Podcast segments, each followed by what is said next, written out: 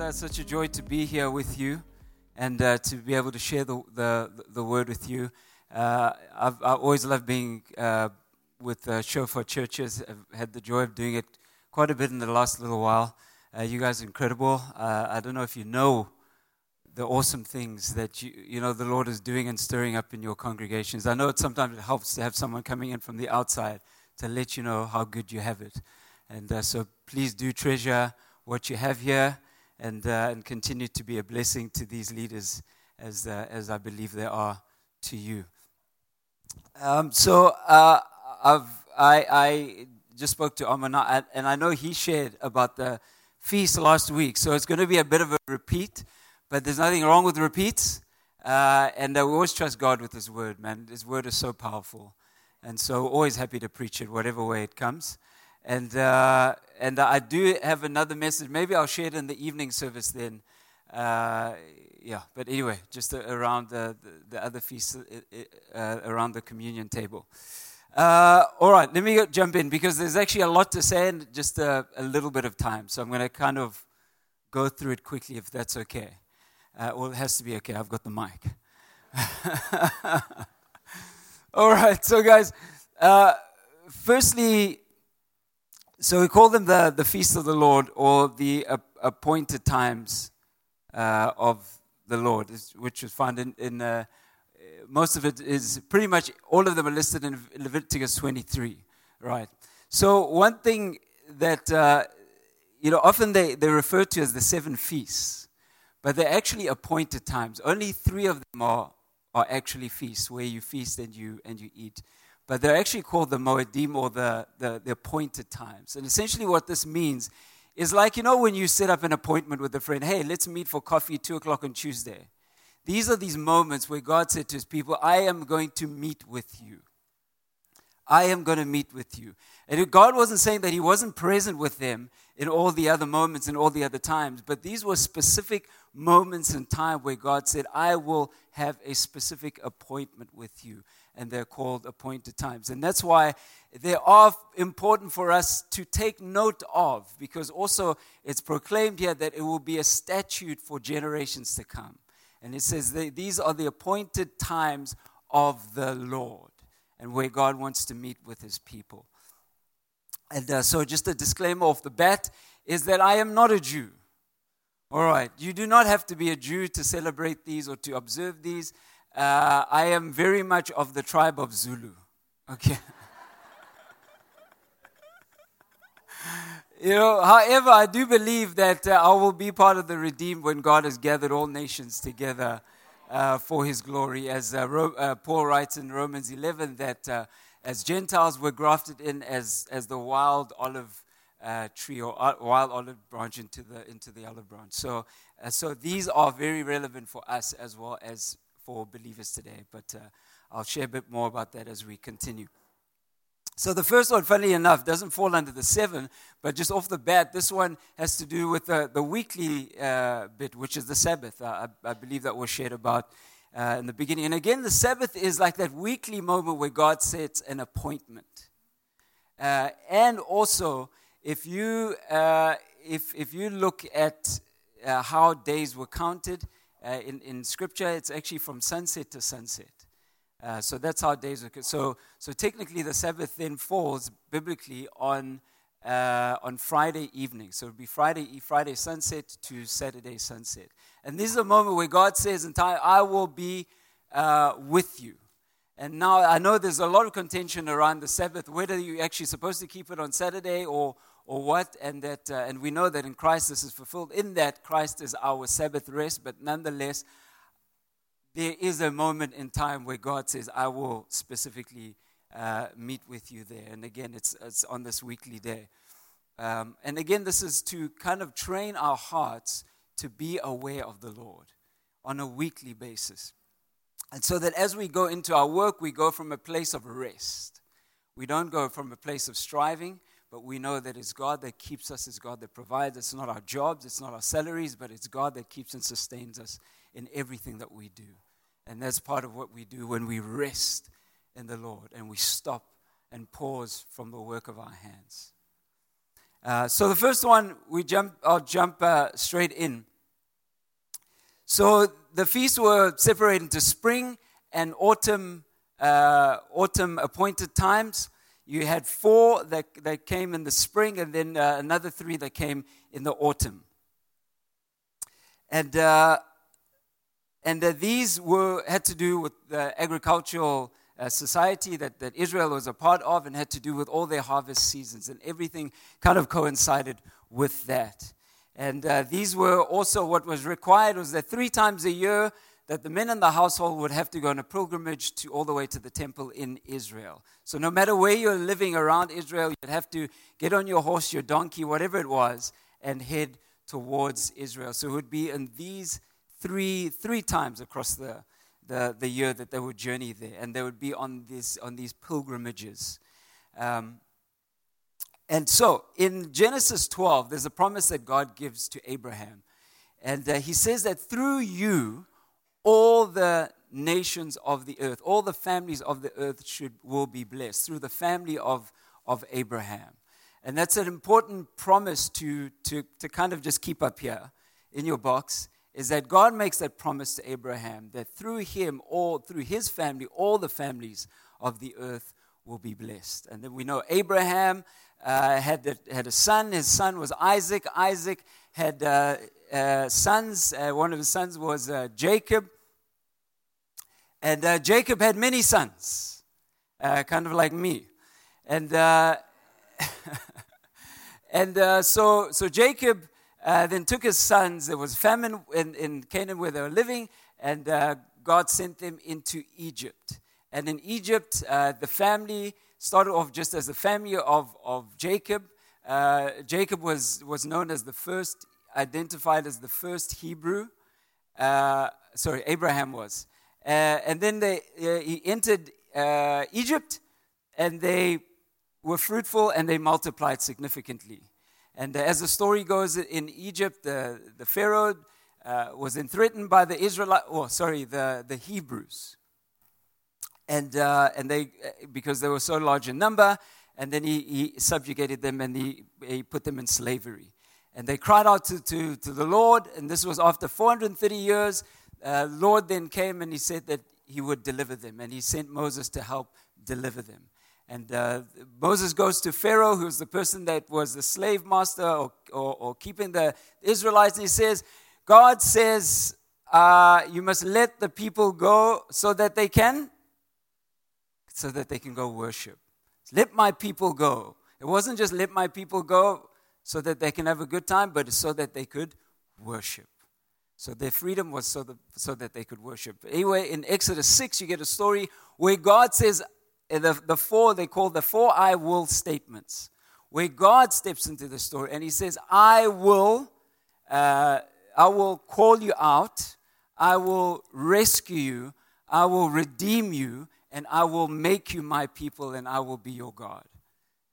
And the thing to note with those statements is that God says He will. He does the calling out. He does the, uh, the, the delivering, He does the redeeming, and He does the forming us into His people so that we can worship Him. And that's an important thing is to know that God makes the first move and God calls us out. And, uh, and so that happens, and then, there, and then we get what, what, uh, what we have now as the Passover, which is the first uh, series of feasts that, uh, that I want to talk about. So, in that moment, uh, God is raining judgment over Egypt, over their gods, uh, over their leaders, and he rains a whole bunch of plagues over them. You can read that in, in the book of Exodus.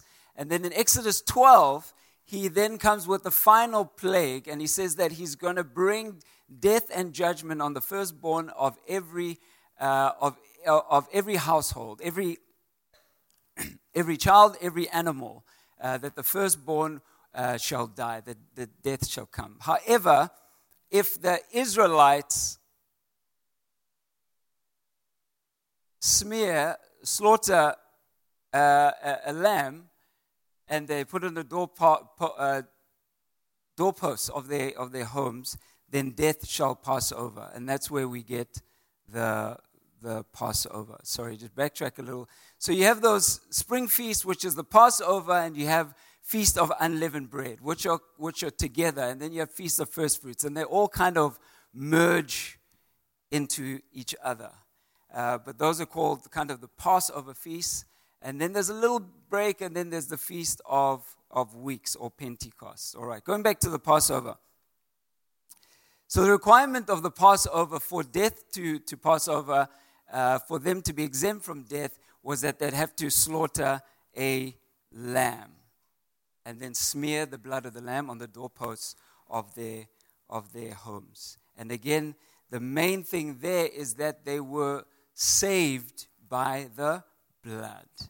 They were saved. If, if God saw the blood on their home, they were uh, saved by the blood. Death would pass over, hence the, the name of, um, of the, the, the feast. And, uh, and also, a very specific thing was how the lamb was to be prepared. The lamb was not to be boiled or eaten uh, raw. I don't know if they did do that, but it would be weird. Um, and, uh, and also, it, was, it wasn't supposed to be chopped up, it was supposed to be eaten whole and roasted over the fire. That was how the, the lamb was supposed to be prepared. And so we see all these things uh, fulfilled again in Messiah Jesus, which is what all this is essentially about. In uh, John 1:29, this is uh, in reference to John the Baptist seeing Jesus Christ for the first time. And he says, The next day he saw Jesus coming toward him and said, Behold, the Lamb of God who takes away the sin of the world. John pointed out Jesus to be that very Passover lamb that the Passover festival was all about. Also in John 19 14 to 16, excuse me. Now it was the day of preparation of the Passover. It was the sixth hour. He said to the Jews, sorry, this was um, Pilate, uh, Pilate. Uh, preparation of Passover, it was the sixth hour, and he said to the Jews, Behold your king, pointing to Jesus. They cried out, Away with him, away with him, crucify him. Pilate said to them, Shall I crucify your king? The chief priests answered, We have no king but Caesar. So he delivered him over to them to be crucified. So again, pointing to the fact it was on Passover that Jesus Christ was crucified because he was the Passover lamb. Then what came directly with the Passover meal was the feast of unleavened bread. And uh, something that accompanied some of these feasts was something called a, a Sabbath. So you had the traditional Sabbath that would happen uh, Friday evening to Saturday evening.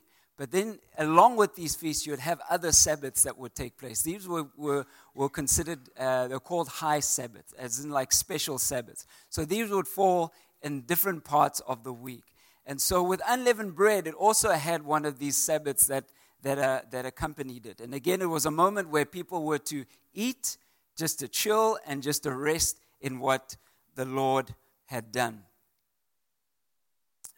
And uh, so the significance of unleavened bread, sorry, so some of the things uh, that they were to do in celebrating this uh, feast was to remove all leaven from their home. Leaven is yeast, and uh, leaven uh, biblically represents sin or decay. And so part of celebrating the feast is that you're supposed to go around your home looking for leaven and looking for anything with yeast in it and removing it from your home. And kind of what it represents is, is looking for anything that may be sinful or offensive to the Lord. And you're kind of searching, it's like the Holy Spirit searching your heart, searching your home to look for anything that may be displeasing to the Lord. And so that's the idea of kind of going in your home and searching.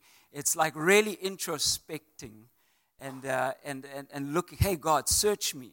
Search me and see if there's anything in me that's, that's displeasing to you and that, uh, that's part of the practice. And so then you're also supposed to eat, um, uh, to not eat bread with leaven, so uh, not eat bread that rises in any way, but you're actually to eat bread uh, that is unleavened. And then this feast would happen over seven days. And, uh, and a significant part of this is that you're supposed to tell your children about it. Uh, discipleship starts in the family, in the home. It's the responsibility of the mothers and fathers to teach their children about the ways of the Lord.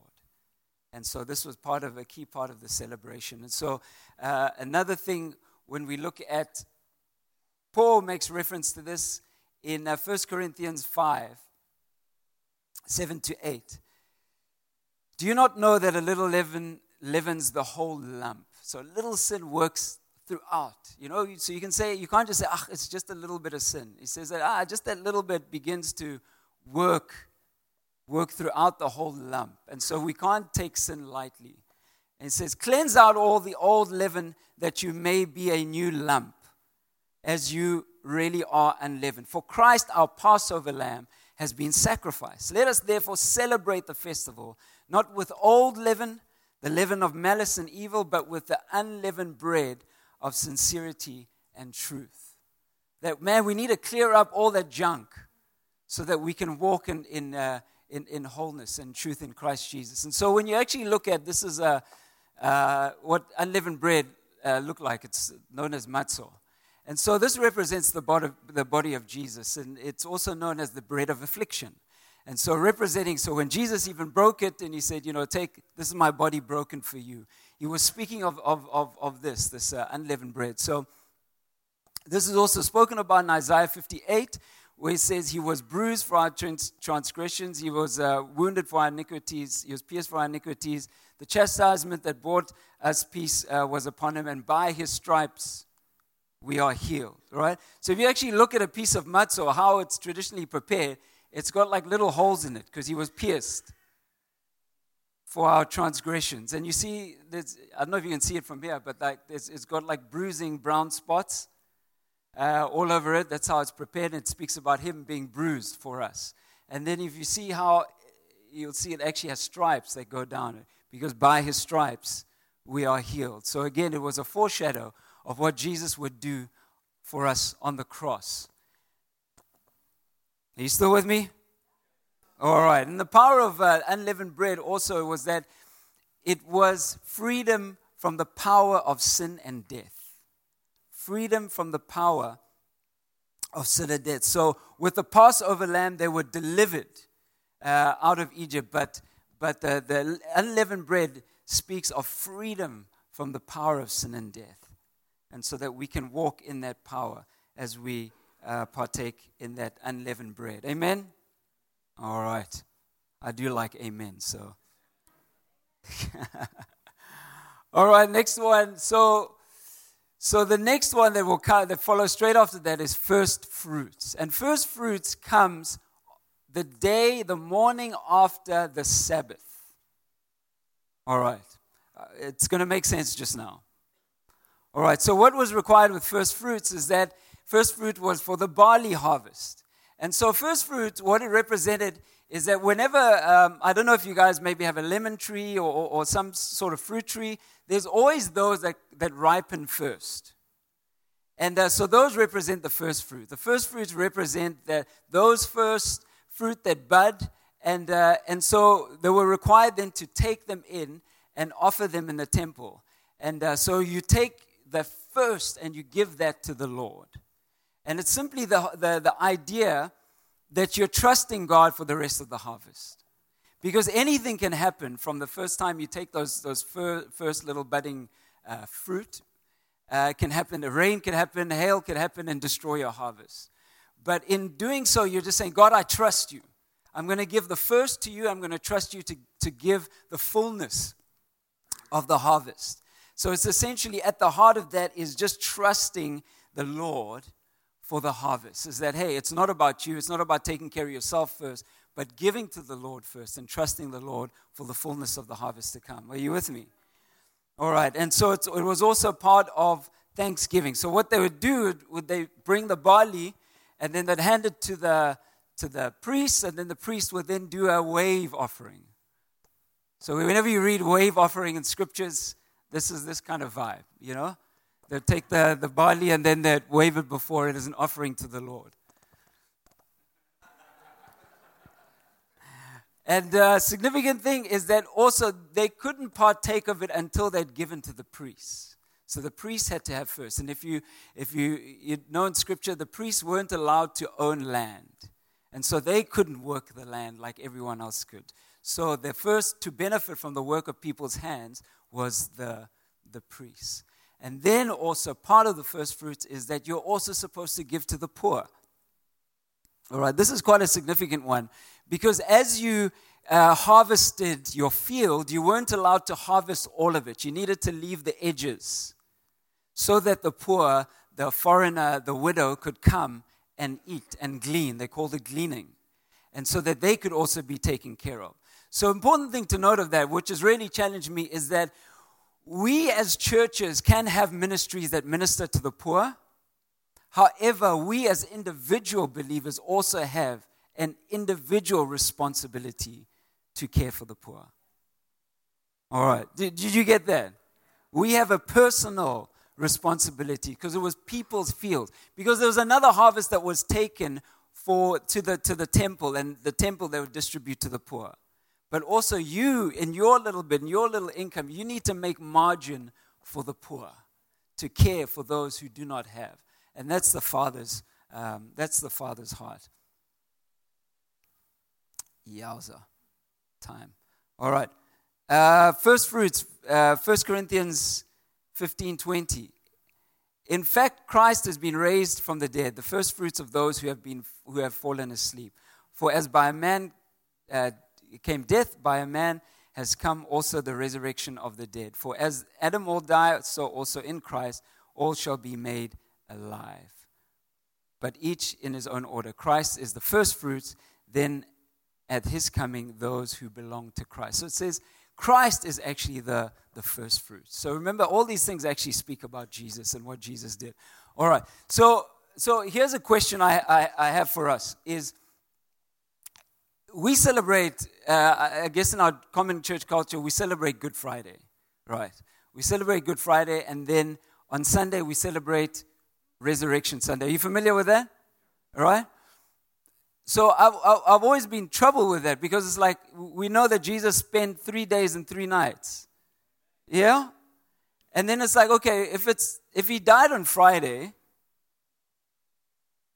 then how is it where's the three days and three nights? Has anyone ever wondered about that? All right? or I want to give you a, a, a, solution to that. So if you look at that, uh, the next one. is Passover. Actually, what, what would have happened Jesus' day coincided with our calendar today. And so, Passover, so again, remember that the day was counted from evening to, from sunset to sunset. Okay. So, Passover would have been on, on the Wednesday. Jesus would have died on Wednesday before the sunset. So, if you remember the scriptures, they had to take him down because there was a Sabbath coming. So it wasn't the Saturday Sabbath, it was actually the, the high Sabbath. Are you with me? All right. And then, first fruit, then always comes the morning after the Sabbath. And so, resurrection, Jesus being our first fruit, he rose to life. It would have been on Saturday evening, which meant Sunday or Sunday morning. Does that make sense? So he would have died on Wednesday, he was buried when the feast of unleavened bread. Bread. Remember, Jesus' body was without sin. Unleavened bread represents a body without sin. So he was buried on the feast of start of the feast of unleavened bread, and he was raised to life at feast of first fruits because he's the first raised from the dead. Are you with me? Isn't that powerful? Come on, Jesus. Okay. And then after that, you would have the Feast of Weeks, or known as Pentecost. Pentecost means 50th. And so, how you would get there is that as soon as the Feast of First Fruits begin, you start counting the Omer. And you count seven weeks. So every day you count. You take a little stick and you set it aside until you get to 50 of those. And when you get to 50 of those, hey, it's Pentecost. It's the next feast. And again, it's another harvest feast. But now, unlike uh, unlike first fruit, which was the barley harvest, uh, Pentecost or Shavuot or Feast of Weeks is the wheat harvest. And um, yeah, is the is the wheat harvest, and part of this feast is that they were to count the Omer, like I said, every day leading to that that uh, that um, uh, the fiftieth day or the seventh week. Again, it was another pilgrimage, so they had to leave their homes and head to to to Israel. I mean to Jerusalem. Again, it was a Sabbath. It was a day to chill, rest from your work. Again, it was a, a feast. You're actually supposed to rejoice, as in like a party sponsored by the Lord Himself. Like God commands you to rejoice. Like He commands them, celebrate, eat, have a good time. Right? And the people say, Jesus is boring. Guys, can you imagine a, party sponsored by the Lord? Ah. And then again, you're to give to the poor and, uh, and, uh, and rejoice and rejoice. And uh, so this day actually commemorated the giving of the Torah. Uh, the Torah, which was God's commandments. Uh, Torah actually means teaching or instruction, it doesn't mean law, as we often know it. It was God's way of teaching Israel how to love Him and how to love each other. Um, and it did have, it does have laws within it. And uh, so it was to commemorate the God giving Israel uh, his Torah. And then we see a cool thing in the gathering of the, the wheat. We see a cool thing happening in Acts 2. When the day of Pentecost arrived, they were all together in one place, and suddenly there came from heaven a sound like a mighty rushing wind. Uh, the, from heaven, and a sound like a, mighty rushing wind, and it filled the entire house where they were sitting. And divided tongues of fire appeared to them and rested on each of them and they were all filled with the Holy Spirit and began to speak in other tongues that the Spirit gave them utterance. And then, so we know if you continue to read in Exodus, uh, sorry, in, in, Acts 2, uh, you find that the disciples were speaking in languages of different people that were represented there Jews uh, and uh, Gentiles from different nations heard these guys uttering the works of God in their own languages. And then we know that Peter then stood up in boldness and proclaimed the gospel to them. And it said that uh, on that day, 3,000 were saved.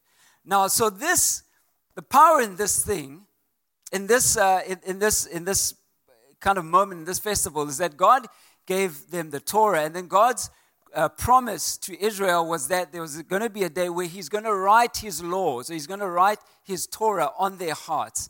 In Jeremiah 31, Ezekiel 11 also he speaks about that. And so on the one day, you have the Torah given, and then when the Holy Spirit comes, you have the Holy Spirit coming to write God's laws on people's hearts so that they could walk in God's ways, right? And the significance of them speaking in different languages and different tongues is that it's a start of the fulfillment of the promise to Abraham that through Abraham's family, all the nations of the earth would be blessed right? And at the moment where they gathered, the nations have gathered in Jerusalem to, to, to celebrate this feast, and all these people get to know the Lord in that and are filled with the Holy Spirit, saying that, hey, the gospel, the Torah, God's instructions, God's ways are supposed to go to all the nations. And so again, we see God's promises being fulfilled there. And then there's a, a, a, bit of a gap. So you have these kind of four feasts, and then there's a bit of a gap, and then we enter into the autumn uh, feasts. And the first one, and so all these feasts, all these have been fulfilled by Jesus our Messiah, and all these are still to be fulfilled by Jesus in his coming. And so the first one is the Feast of Trumpets. Uh, again, this one, it's a pilgrimage, so they have to leave their homes. Again, there's a Sabbath, chill, rest in the Lord. And here you're called to make a joyful noise, as in you're supposed to celebrate. You know, when we sing songs, make a joyful noise to the Lord, this is what it's referring to. When we say shout to the Lord, all the earth, this is what it's referring to. It's, a, it's the redeemed rejoicing in the Lord and in what he has done. And on the other side, you're supposed to blow the shofar, right? I'm at the right church here. And again, significance of the shofar is, uh, is, is one, it's a call to battle. It's a battle call. It's a battle cry. And it's also an alarm. So on the one end, it's a shout of joy for those that are redeemed. On the other hand, it's a battle cry and a warning and alarm to those that are not redeemed. To say, Jesus is coming. All right, so we read in 1 Thessalonians 4 For the Lord himself will come down from heaven with a rousing cry, with a call from one of the ruling angels, and with God's shofar. Those who died united with Messiah will be part of the, the rise, first to rise. And when we who are left still alive will be caught up with them in the clouds to meet the Lord in the air, and thus we will always be with the Lord. So encourage each other with these words. And so, so it speaks of this is that for those that know Jesus, it's a celebration, it's a shout, it's a shout of joy of yes, he has come back. He has come back to take us, uh, we the redeemed. But for those who do not know Jesus, it's a warning sign to repent, to turn to the Lord. And uh, thereafter, what follows that is 10 days until the next feast uh, or the next appointed time, which is the Day of Atonement. And those 10 days are known as the days of awe, where you're supposed to reflect and consider what is to come, which is the Day of Atonement, which is a day known, I guess, commonly as, as Judgment Day. Is again to reflect, to introspect, uh, and uh, the requirements of that is that, again, it's another Sabbath uh, that, that one is to keep, and then you to afflict your soul, which essentially means uh, often people think it means to fast, but it actually just means to, to uh, check your soul, your, your, your nefesh. Nefesh means throat, but it actually means your whole being. And again, it's a moment of God, thank you for what you've done. You know, walking in God's ways and, uh, and giving thanks for his mercy and his, and his, uh, and his goodness. And then again, uh, there also the priest would offer up a sacrifice. It would be a bull and, uh, and two goats. And, uh, and they would pray over the, the one goat and they would release it, and it was called the scapegoat. And that's where we get the English term, you know, hey, someone is a scapegoat. So, so they'd pray and pray their sins, that the sins of the nation over that goat, and the, the sins of the nation would be imputed onto that goat, and then would be released. And so essentially, it's also it's considered the most holy day in the calendar where the high priest, the only day the high priest could enter into the Holy of Holies. And the high priest would then make intercession or represent the nation before the Lord in the presence of God. So it's all got to do with the ministry of the high priest. If the high priest uh, fumbled and did something wrong, then the, the sins of the nation wouldn't be covered or, or, or forgiven. Right? So everything kind of hung on the high priest. So he even had to make a sacrifice for himself before he could enter in, just to make sure everything is clean, everything is right, that him and God are good. And so it all hangs on the high priest. And so we read in Hebrews 9 Christ has entered not only not into holy places made with hands, which are copies of the true things, but into heaven itself, now to appear in the presence of God on our behalf. So Christ is our mediator. Christ is our, our high priest. And so we have confidence in him because he cannot fumble, he cannot do wrong, and he is the perfect mediator for us. So we can just put our hope and our trust in him to mediate for us. And then the final uh, feast is the Feast of Tabernacles or Booths, and this is represented by the tent here. And again, this was also another Sabbath, and uh, they were called to live in the tent. As in, you're supposed to spend the whole week in, in this guy. And it's, uh, and it's uh, again another feast. And the significance of this was that it was the final harvest, as in everything had been gathered by the time you got to the, the tabernacle. So the barley harvest had been gathered, so the wheat harvest had been gathered, and the final gathering was actually a gathering of a grape harvest as well. So that's why it was a massive, massive, massive celebration. And so you're to dwell in your tent and the tent is symbolic of uh, a temporary shelter or a temporary covering.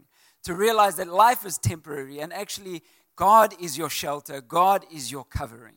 And that you don't depend on your house, on your electric fence, on your whatever it may be, but that God is the one that keeps, shields you, and sustains you throughout and allows you, sustains you even through the work of your hands, and that you eat the, the, the harvest and you enjoy the harvest in that.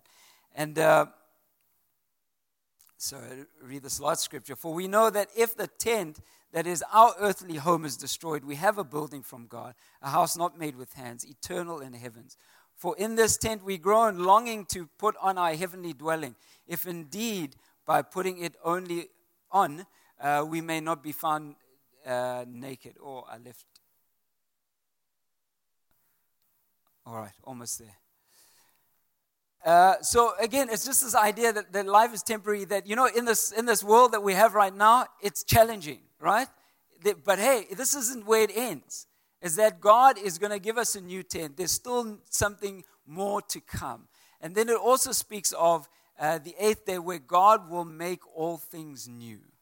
And so when we dwell in this tent for a week, it just reminds us hey, hang in there. We're pilgrims, we're journeying. The Lord is with us. The Lord is keeping us. The Lord is sustaining us. The Lord is protecting us. And the Lord will make all things new. Wipe away our tears. Take away these groanings. That, that day is, uh, is, uh, is still to come. All right. So the, the beauty of this